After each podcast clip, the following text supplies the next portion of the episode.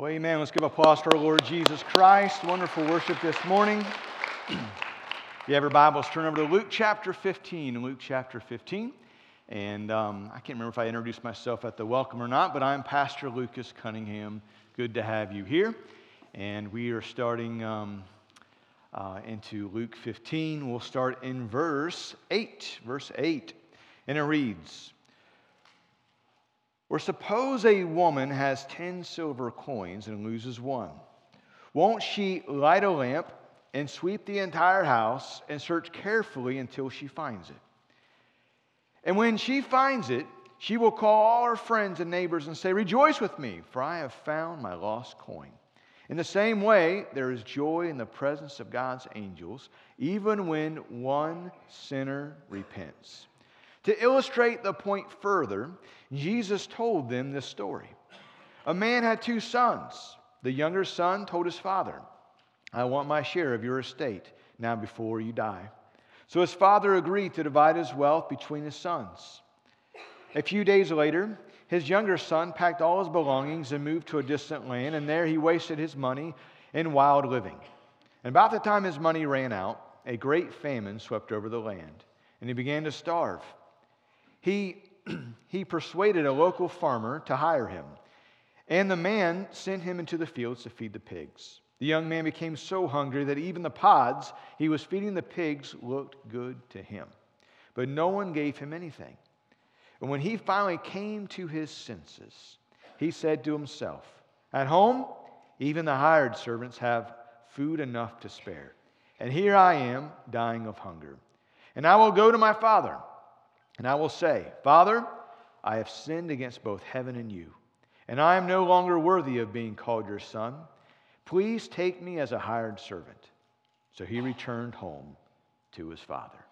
Let us pray. Father, as we come before you and as we dive into your word, I pray that our hearts and our ears and minds are open to your word. I pray for those that may have a prodigal in their family right now that they're wondering about, that they are praying for, that they are hurting for. I pray for them. I pray that you will continue to give them to, uh, courage, continue to pray for patience and uh, love for their child. Have your hand upon them. God, maybe someone here is watching or they're here right now attending, and they are one of the prodigals. That's where they're at right now. I hope that they see that you love them, that you care for them, that um, they can come back home. We love you. We praise you. In Jesus' name we pray. Amen. So have you ever have you ever lost something and you went to the lost and found? There was a you, you knew more than likely it probably was gone, but there was a little bit of hope a little bit of hope that it might be found in the lost or found. Maybe you've left, maybe you've left your keys somewhere. You left your wallet somewhere. I remember once my wife left her purse at Walmart. And uh, yes, at Walmart. Bad place to leave a purse. But she had our child, and then I think she was either pregnant and had the baby with her. I can't remember which one. And so, you know, uh, there was a lot going on, and she just happened to leave it there. And we were just, she's like, oh, I left my purse, it's going to be gone. And it wasn't, it was there. And she was so happy. I was happy. You know, like, I mean, you lose something like that, it's important to you. If you ever lost your ID, you're like, oh, I can't go anywhere and uh, can't do anything. Like, I need to find, but you can still vote probably, but you know, you know, you could, you could get. anyway. But what was lost was found. People lose cats, dogs, ferrets, and who else knows what else. But every now and then you'll see a um, you know, lost poster, and this is one of my favorite ones of this cat, of cat missing. And there's a cat next to the missing paper. Cats will do that, won't they? They'll get in a closet, they'll just kind of chill, and they'll hear their name, and they're like, I don't care. You know, that's how they are. That's how they are. But we lose stuff. We lose stuff. And every now and then you'll hear of a child even getting lost in the woods. And thank goodness for technology. They can take drones that have thermal imaging on them and help find children. And of course, the parents rejoice. Everyone rejoices when what is lost gets found. And in Luke 15, Jesus, Jesus gives three parables. The first one is about the lost sheep, where he leaves the 99 and he goes to find the one. And leaving the 99 to find the one seems foolish until you're the one, right? Then we see the lost coin. Then we see the parable of the lost son. Now, maybe you're uncertain about what a parable even means, but to sum up what a parable is in the Bible is a parable is a story with a heavenly meaning. And Jesus loved to use stories. He, he loved to use stories because he knew it would make a connection. And that's what he's doing here. And so he gives these three parables. And what we see out of these three parables is that God treasures those who are lost. Think about that. God treasures those who are lost. Don't get me wrong, He treasures His sons and daughters in Christ. He loves us, He has an inheritance for us, He's coming again for us. But make no mistake, um, He treasures those who are lost, that He wants to bring into, um, into His family. In that day, a coin, um, a Greek silver coin, was worth about a day's wages uh, or the cost of one sheep. So she lost about a day's pay, about 10% of what she had. So, what if you just take $50,000, for example? That would come out to around $136 a day. And so maybe you get paid more, maybe you get paid less, but it gives you an idea of what that is a day. And so think about the impact of the news like this of someone who feels lost, someone who feels broken, someone who doesn't feel worthy of God's grace. Maybe that's you. Maybe, maybe you've said it before, and I've heard people say it. Like, I don't know if I should go to church. If I go to church, the, the ceiling might just fall in on me, right? They feel like so convicted, so bad of like, why would God want a sinner like me? I remember there was one lady she was such a hard worker and uh, still friends with her. But um, she was in my church in Florida. And one day after church, she came to me and said, Pastor, I just, I just need to know why does God even love me? And I'm like, I, I don't know why he loves any of us. But I know the Bible says God is love. And then he loves us, he pursues us and that He desires to have fellowship with us. He desires to save us. He desires to take the broken, the messed up, and to wrap His beauty around their brokenness and use them as a trophy of His grace and mercy. That's what He loves to do. That's what He loves to do. And where the people God doesn't use, and you see Jesus argue with um, these type of people many different times in the Bible, are the prideful are the ones who think they don't need any help, that they think they have it all together. But the ones who come before the Lord, humbly looking for grace, looking for mercy, He will use. And if you will come to God in that way, humbly, He will use you. You see, Jesus believes you are valuable. Think about that. Someone needs to hear that today. Someone needs to hear that. Uh, you are valuable. In, in your mind, and, and, and we have an enemy who does not play fair. He's, he's the father of all lies, the Bible says. So he lies, and he lies, and he lies, and he lies some more. That's what he does. That's what he does. He makes them up, he stirs it up. That's what he does. And while as believers, as Christians, he cannot make us do anything. We cannot be taken over by demons. But man, let me tell you, he can promote lies, he can whisper those lies, and sometimes we believe those. The lies he loves to um, he loves to study. He's been studying humanity for a long time. He likes to study people. He says, "Oh, look over here, low self-esteem. I know what to do with that." Ooh, the very prideful. They think they don't need any help. Ooh, I know what to do with that. He knows what to do. And he hasn't changed much, but that's what he does.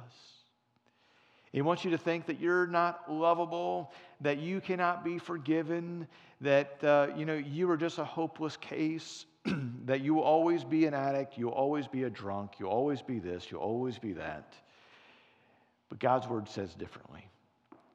And we see that those who are lost, those who are lost, those who can't find their way, those who need help, and if you're wondering who really needs help, go look in the mirror. That's who needs help. We all need God's help. None of us, not a one of us, have it all figured out. As soon as you do, you realize you don't have it all together and um, that you need the Lord. You know, I love what John 3.17 says, For God did not send his son to the world to condemn the world, but that the world through him might be saved. Might be saved. That's the desire, that's the point. Why do we preach on sin in our church? Not to condemn you. No. But that you might be saved, that you may know God's will. Romans 5 8 says, But God demonstrates his love toward us in that while we were yet sinners, Christ died for us. What a beautiful passage. What a beautiful thing. And we see we see in this, uh, these uh, three parables that when the lost is found, there's joy, not just joy in general, not just joy for the people, but get the, there's joy in heaven. The number one thing that we see that causes joy in heaven is when the lost is found. If you want to cause joy in heaven, seeking to save that which is lost, like Jesus did, and have that same mentality, and there will be joy in heaven. Man, God loves joy, and there's joy in heaven. The angels are rejoicing. I believe that those who have gone before us are rejoicing. I believe they're even praying for us down here, and that they will see many saved. Now, I don't know if grandma or grandpa or whoever has gone before us can look down and see us. I don't, I don't think that is the case. I don't. I don't want to disappoint some of you to go, oh man, I thought grandma and grandpa were watching everything I do. Do you really want your grandma and grandpa watching everything you do in life? Some of you don't want your parents who are alive watching you. But I do believe this I do believe that they're getting updates in heaven. I believe that my grandparents know um, that I'm a pastor. Have gone before that didn't know that. I believe they know where I'm at. How do I think that? Well, you know, people pass away, Christian saints, and they go, yeah, yeah, yeah, your grandson was, you know, my pastor. How'd he do? Well, okay, you know. But, uh, but you know, get, I believe they get updates through those who go before us and friends and family that go on to heaven and they're getting updates. I mean, how cool is that? And they, they, they hear the names shouted out shouted out in heaven as a name is written in the book of life. And they're like, oh, I know who that is. Wonderful. There's so much we don't know, there's so much we can't fathom, so much that we don't quite get. So, how do we reach the lost? How do we reach the lost? When you evangelize, there are a couple things to remember. Here's number one is stay in touch with the world of the lost. Stay in touch with the lost world. Stay in touch with the lost world. You know, we, um, as believers, are like being in a boat in the middle of the ocean. The issue is not the boat in the ocean, the issue is when the ocean gets in the boat. And we have that today in some of our churches, unfortunately. We can't always help if the birds fly over our head, but we can help if they make a nest on our head. So there's things we can help, there's things we can do, and ultimately, we stick to the word, yes. But don't lose touch of what's going on around you. This not only keeps you relevant, we need, we need their presence. Unbelievers keep us honest. They spot phoniness very easily. They're not impressed with our Christian vocabulary. In fact, if you uh, stay too long in uh, the exclusive world of Christians, you'll grow numb to the need of Christ in the world. Now, don't take me wrong. Like, the, when we meet here Sunday morning, um, this is for Christians. And yes, we give the gospel, no question. But we open God's word, we sing unto the Lord because it's about assembly coming together as a body of believers. And yes, man, people who are not Christians are welcome to come, absolutely. We want you here. We want you to know, come know Jesus. When we meet here, we meet here, it's about serving. It's about serving the Lord and worshiping the Lord and learning His Word. The Word takes precedent. We're about lifting the name of Jesus and lifting Him up high and, and glorifying His name, no question. And you need those Christian friends in your life. But what can happen though, when we end up with nothing but Christian friends, our hearts can grow a little cold towards the lost and dying world that's around us. So I want to encourage you have some friends who are not Christians. With, by all means, with the intent of praying for them, inviting them, loving on them. And then when the opportunity comes that you can share the gospel with them, to share the gospel. I love hearing about how some of you share the gospel with other people. You know, just a very basic uh, question of asking a friend or even a stranger if the opportunity comes your way of simply asking, Do you know what the gospel is? That's it. You don't have to know every you don't have to know everything in the Bible, but if you know you need to know the gospel, know what Jesus Christ has done for you. And when you ask them, "Do you know the gospel?" It opens a topic topic for conversation. It opens up the door. And you can see what they know, what they don't know, and help them know to know Christ. Here's the second one treat non Christians well. Treat them well. As believers, we are not called to judge the world. We're not. Bible's very clear. Judge not, lest you be judged, right? That's what that's about. It's about judging the unbelieving world. And so we need to be careful. Don't be surprised when lost people, unsaved people, act like unsaved people. I'm not surprised. Now, we should be surprised when Christian people act like unchristian people. Amen? That's when we're like, well, wait a second.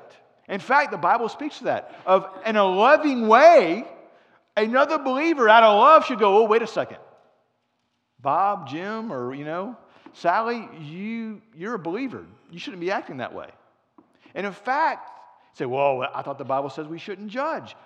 Biblically, with the idea of, of helping those on the right path, not in a spirit of judgment, in a spirit of care and concern, of going, hey, that's not the right path to go. The Word of God says this. That's loving and needed and should happen in every church when the desire and the purpose of it is love, not judgment.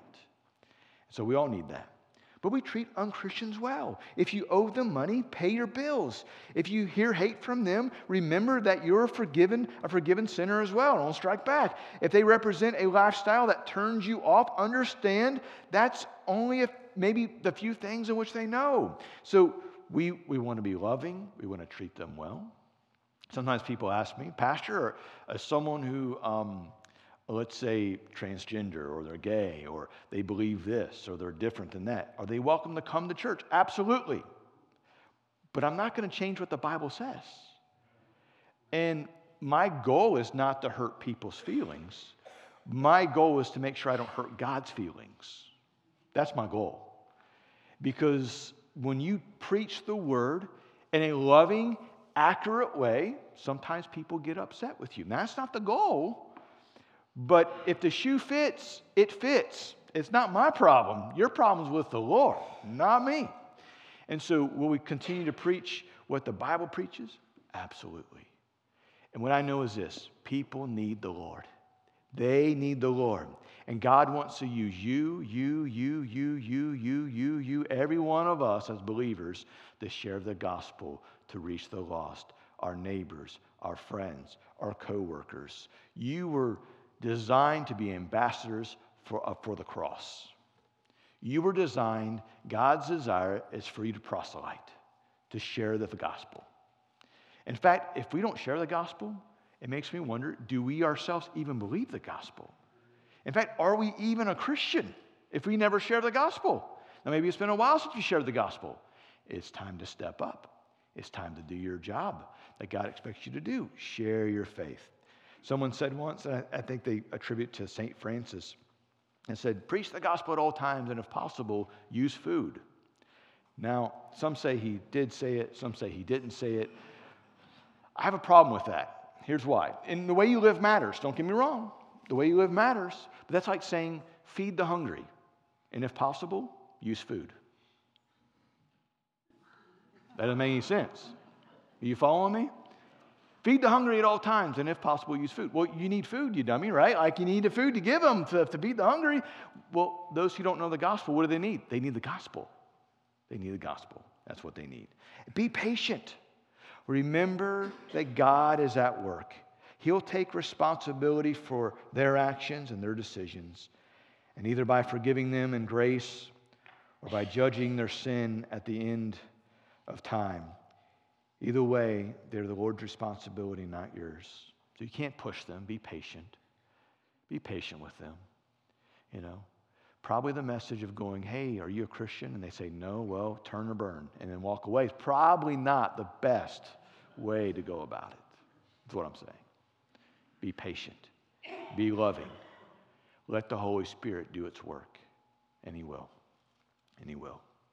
God is patient. And he's waiting for those who are lost, those who are prodigals, to repent and to come to him. You know, you cannot be free without restrictions. Think about it. A fish is free to go wherever he wants in the ocean, but he cannot roam the jungle. He wasn't made for that. A lion's not free to live in the ocean. He wasn't made for that. Freedom is having the benefits you were created to receive. Freedom doesn't mean there's no boundaries. Freedom means that within the right boundaries, you can maximize your potential. And whether when it comes to the subject of sex, money, material, um, you know, material that we have, things that we have, God simply says in His Word, within the boundaries He has set, it is good, is all right. But when we get outside of those boundaries in which He's given, you could say that they're guardrails. Guardrails, you know, the ones that keep the Chevy trucks from going off the road. And, um, you know, that it, guardrails, keeping you where you need to be, keeping you where you need to go. And when we get outside those boundaries, out of those, on the other side of those fences in which God has set up, He does it for our protection because He knows he knows the pain that's on the other side. It's not that God is trying to ruin your fun. It's not that God is trying to control your life. In fact, He's trying to protect you. Why? Because that's what loving fathers do. And, Christian, you weren't made for the world. In fact, you were born again.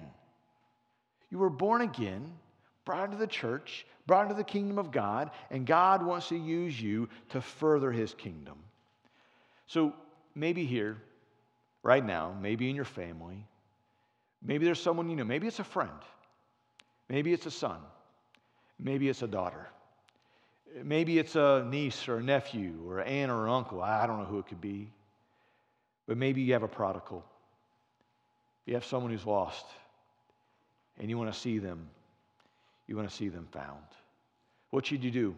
How can we reach the prodigals that are in our life? Here's number one is continual prayer. Don't stop praying. The prayers of a righteous man availeth much. It does matter. It makes a difference. You see, pray that they will have the right friends in their life. Pray that they will come to know the Lord. You see, Scripture says, My child, if sinners entice you, turn your back on them. Pray that your child have the right friends. Here's another one is pray they will get caught when guilty. So why would I want to do that? Pray that they get caught when they're guilty. Why is that? Because one, they need to see that their actions do matter, that there are consequences to what they've done. Now, the Lord will forgive, the Lord will restore. But there's consequences for our sin. And, and unfortunately, that's what we have to deal with. But a little bit of suffering for our decisions is not necessarily a, a bad thing. It's not a bad thing. This is what Scripture says. In fact, it's biblical. Psalms 119, verse 71 says, My suffering was good for me, for it taught me to pay attention to your decrees. Huh. So when we just go and ignore the laws of the land, we ignore the laws and the, and, the guardrails in which God has given, that a little bit of pain is not necessarily the worst thing in the world. It reminds you that there's right and that there's wrong and that how we live matters. Here's the thing you should do when you pray praying for this prodigals. Pray that God will do whatever it takes. Pray that God will do whatever it takes to get their attention. It may mean of God stripping everything away from them. It could mean that God strips some health for a period of time. It may take their wealth, their job. I don't know what it may take. It may be a situation in their life that they get to a point where the only place they have to look is up. I've said it before and I'll say it again. Most people do not change because they see the light, they change because they feel the heat. And this prodigal son quickly found out that a life of wine, women, and parties isn't what he thought it would be. Within a space of a short time, he went from comfort and security in his father's house to wanting to eat pig food. As Jesus is telling this parable, this, this story with a heavenly meaning, and he says, This Jewish boy wanted to eat pig's food, that would have been appalling to them. That was unclean. He was so bad that he was willing to eat pig's food. Have you seen pig's food? They call it slop for a reason. It's just a mixture of everything, and they will eat everything and anything. You know? You can clean a pig up. And as soon as he finds a muddy puddle with mud, he will jump in it and wallow in it and get all in it. He loves it. He likes it. That's what pigs, that's what they do. You ever smelled a pig farm before? If you haven't, you'll know it when you smell one. It's its own unique smell. It's awful. It's awful. They carry diseases. I mean, there's certain, I don't know, precautions they take. I can't remember what they, what, what they are, and I didn't hang around enough to really find out. I really was like, you know what? I'm just not going to have pigs. I'll stay away. I do love bacon, though. Crispy bacon. I took a poll once just in a sermon of like, how many of you love crispy bacon? And everyone raised their hand except for like 10 people. I'm like, who likes the floppy bacon? And like 10 people raised their hand. And I was like, man, you all need to repent. How do you like bacon that's not crispy? Sin will keep you longer than when, what you want to stay. Sin will take you further than what you want to go. And sin will cost you more than what you want to pay. I want to say it again because, man, someone needs to hear it. Maybe you're on the edge and you think, man, what does my father know? What does my mother know? What does God even know? I'm just done with some of this. Sin will keep you longer than what you want to stay, take you further than what you want to go, and cost you more than what you want to pay. It will cost you. And it cost, it cost this prodigal here it cost him everything to the point he just wanted to eat pig's food because he was so hungry. So let me, let me ask are you running from the Lord? Are you running from him? Maybe you're running from him because uh, for different reasons. Maybe maybe you just want to focus on your life, your way. Do it the Frank Sinatra way, right? I did it my way. You're going to miss out on so many blessings that the Lord has for you. And easily, at one point in time, if you go that direction, you'll get to a certain point in your life and you'll see how much you've wasted. How much you've wasted.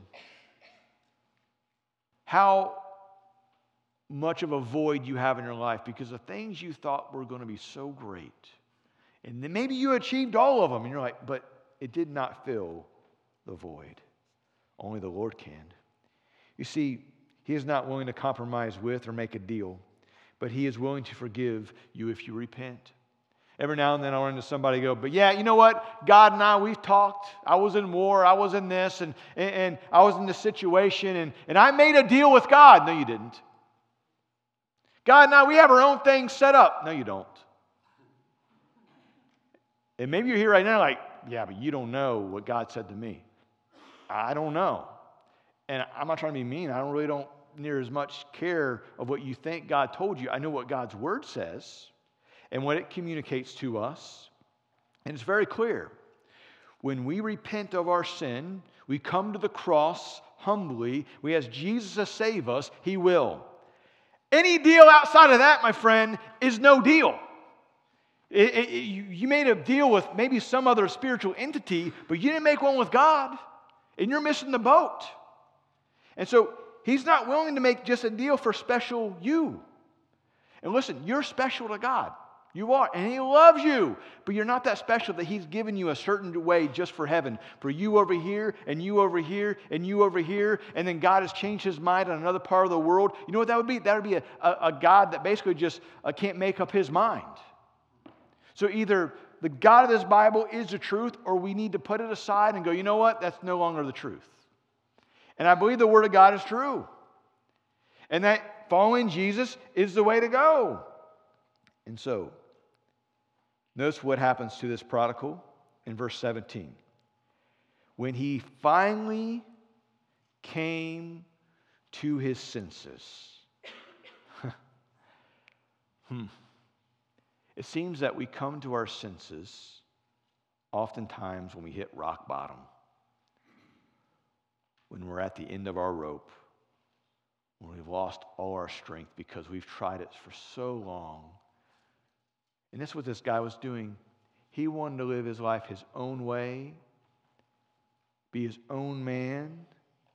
He wasn't interested in hearing what, what his father and mother had to say. He was going to do what he wanted to do, but he came to his senses. And he said to himself, Man, at home, I remember those servants. They had food, they had clothes, they had a roof over their head maybe, just maybe, my father will let me be one of them. And the, he was so desperate that he knew that if he went back to his father of that day, if you were to, because when he said, hey, Dad, give me my inheritance. It, w- it was like publicly saying to his father, You are dead to me and I want nothing to do with you. And to go back into a village or town, which was much more tight knit then than what we have today, because everyone knew everything about everybody, to see a prodigal coming back who had basically told his dad publicly, You are dead to me, to come back, the town could stone him. So the thought of him going back, he was so desperate, such to a point that's, you know what? It's worth the risk. That's where he was at at this point in time. And he came to his senses. Pain will do that. Pain, man, pain plants the flag of reality in the fortress of a rebel's heart. And sometimes our children and those other prodigals who are in our life, when that time comes in which pain, pain is so severe, only then will they look up. So, how do we reach our prodigals? Well, you need never ending patience. Never ending patience. Galatians 6 9 says, Let us not become weary in doing good, for at the proper time we will reap a harvest if we do not give up. And here in verse 20, it says, So he returned home to his father, and when he was still a long way off, his father saw him coming Filled with love and compassion, he ran to his son, embraced him, and kissed him.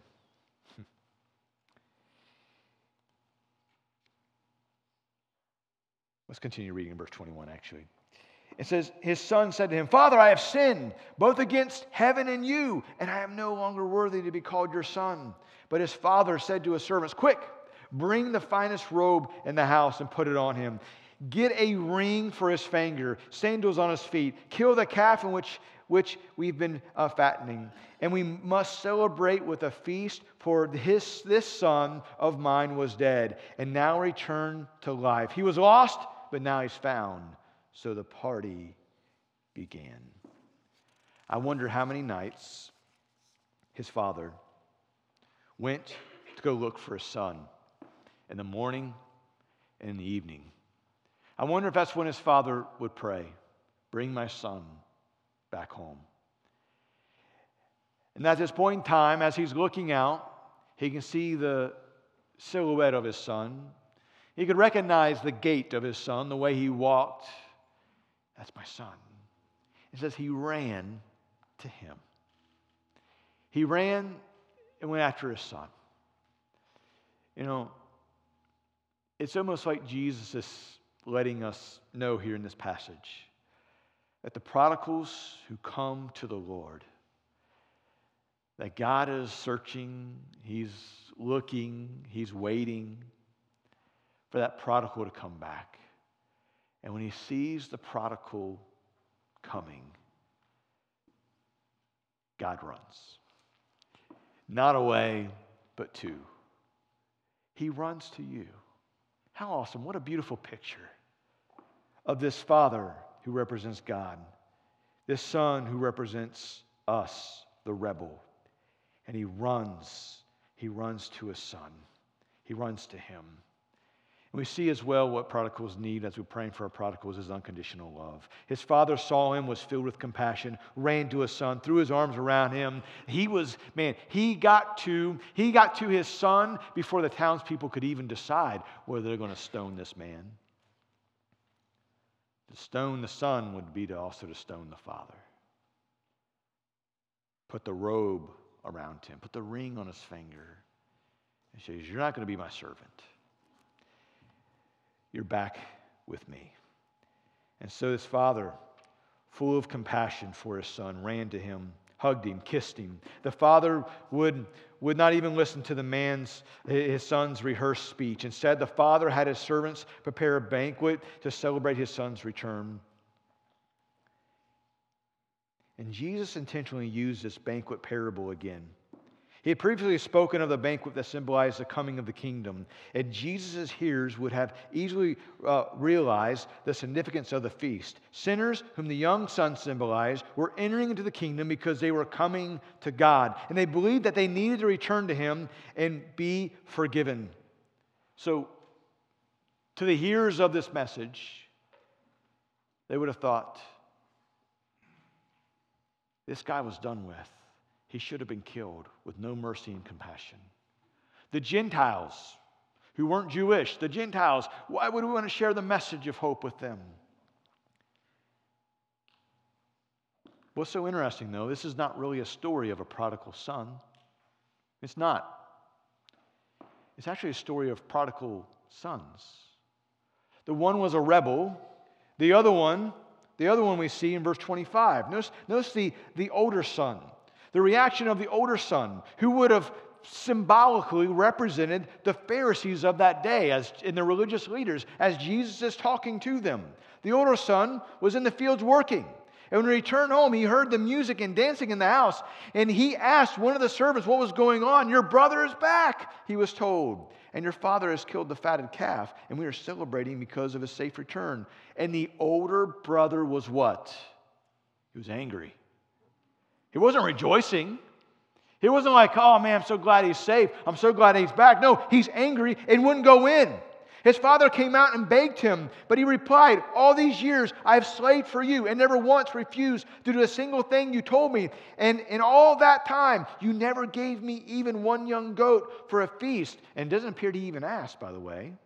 With my friends, and yet, when the son of yours comes back after squandering your money on prostitutes, you celebrate by killing the fatted calf? And the father said to him, Look, dear son, you've always stayed by me, and everything I have is yours. And we had to celebrate this happy day, for your brother was dead and has come back to life. He was lost, but now he is found. The father forgave because he was full of love. The oldest son didn't rejoice because he was bitter and self righteous.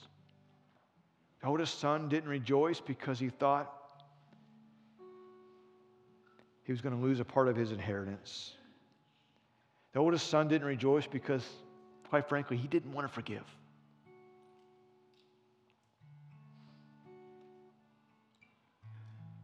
And in our lives, maybe you grew up in church. Maybe you're not the prodigal, the rebel. But maybe, maybe you're like the older son. And quite frankly, your heart is very, it's, it's hard. It's hard towards those who are lost. It's hard towards people who don't talk like you, look like you, or think like you.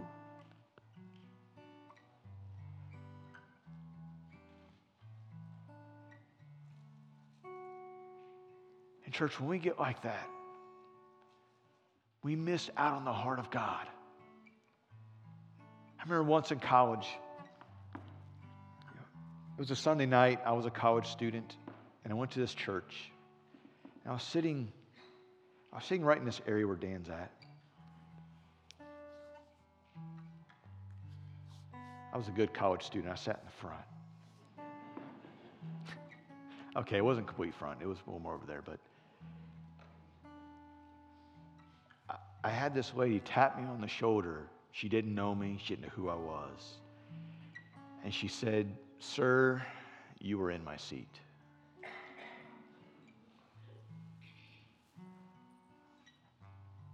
And I thought, oh, okay, I've heard about you. Not her specifically, just that type of person. And I got up and I moved. I was like, sorry. But I thought, what if, what if, what if my, I wasn't married then, but what if my wife or girlfriend had left me? What if I had just gotten fired from my job? What if I was thinking about committing suicide? I don't know. What if I was in a place in my life where I was just looking for a word from God and I was sitting there and someone taps me on the shoulder and the first words are, Sir, you're in my seat?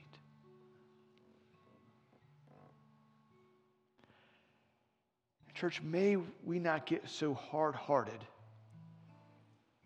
don't we see the people around us? That we don't have that heart attitude of you're in my seat. Or that you look different from me, so you don't, I don't know you, you don't need the gospel. Man, may our, maybe look at people around us differently. In fact, may we look at people the way that God looks at them.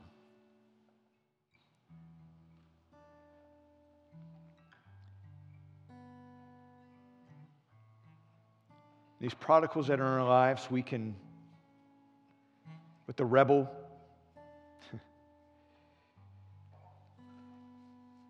how can you help that prodigal son, that prodigal daughter, that prodigal in your life? First, they must face the painful reality of their insanity before they will repent.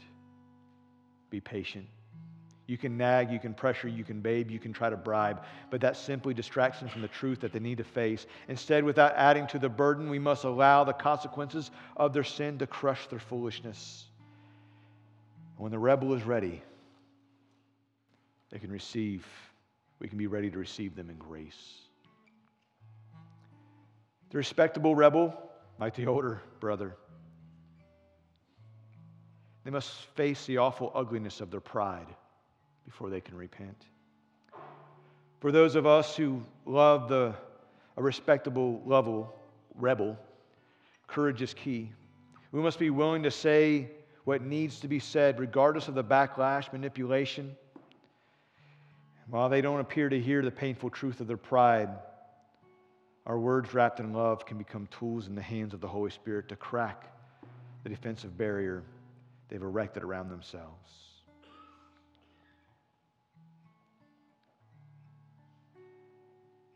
And when either one repents, we must be willing to show them tenderness and love. And as his father ran to his son, as his father lovingly dealt with his oldest son, may we run and wraps, wrap our arms around them as well. Maybe there's someone right now in your life that maybe it's a son, maybe it's a daughter, and your heart, your heart's hurting because of it. Maybe it's a niece, maybe it's a nephew, maybe it's a friend, maybe it's a brother, maybe it's a sister, could be a parent. And right now, your heart is aching for them. How about this morning? How about we pray for them? So, as the music's playing, let's, let's go to the Lord in prayer with our eyes closed.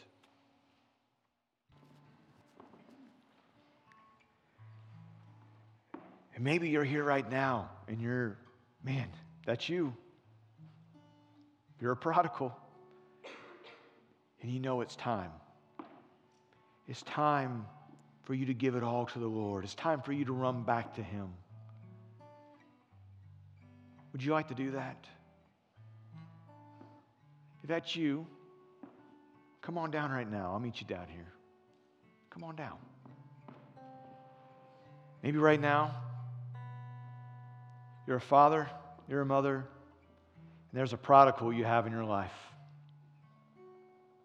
Maybe you're a grandparent. There's a prodigal, it's a grandson, granddaughter, someone you love. Who is it in your life that's a prodigal right now? It could be a neighbor, it could be a coworker. To Pastor Lucas, I have someone in my life right now that I need to pray for. Will you raise your hand, show it to the Lord? To Pastor Lucas, pray for me. Yes.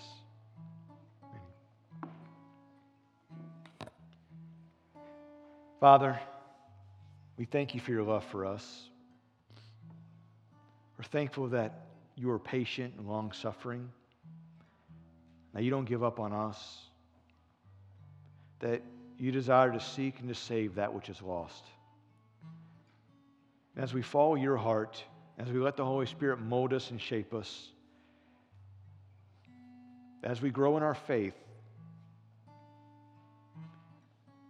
as we grow in our faith, may our hearts become more tender towards the lost world. May we share our faith. May we invite other people to come with us to church. May we spend time and invest in those who are around us to help share the gospel of Jesus. God, I pray for the prodigals that are in our lives right now. Some have sons, daughters, family members, friends. There's some right now, they, they, know, they know many people who are lost and they're friends with them.